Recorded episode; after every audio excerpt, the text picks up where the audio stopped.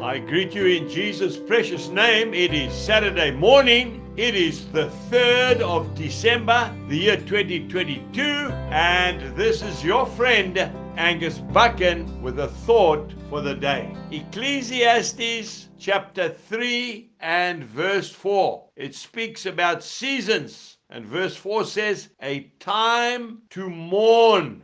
That's right. We need to take time out to mourn when we lose a loved one, when someone that we love dearly departs from this world and goes to be with the Lord. It's a time for mourning. It's expected of all people, it's in our DNA. If you look at Matthew chapter 5 and verse 4, it's part of the Beatitudes. Blessed are those who mourn for they shall be comforted. It is a most sensitive time in our lives, and everyone has to go through it sooner or later. You know that even Jesus himself wept with Mary and Martha when they were mourning the death of their brother Lazarus. You find that in John chapter 11, verse 35. Jesus wept. And yet he knew that Lazarus was about to be raised from the dead. Mourning the loss of a loved one is a very real emotion. And we need to extend a lot of compassion to people when they are in that state. And we as Christians should be the first to go and to comfort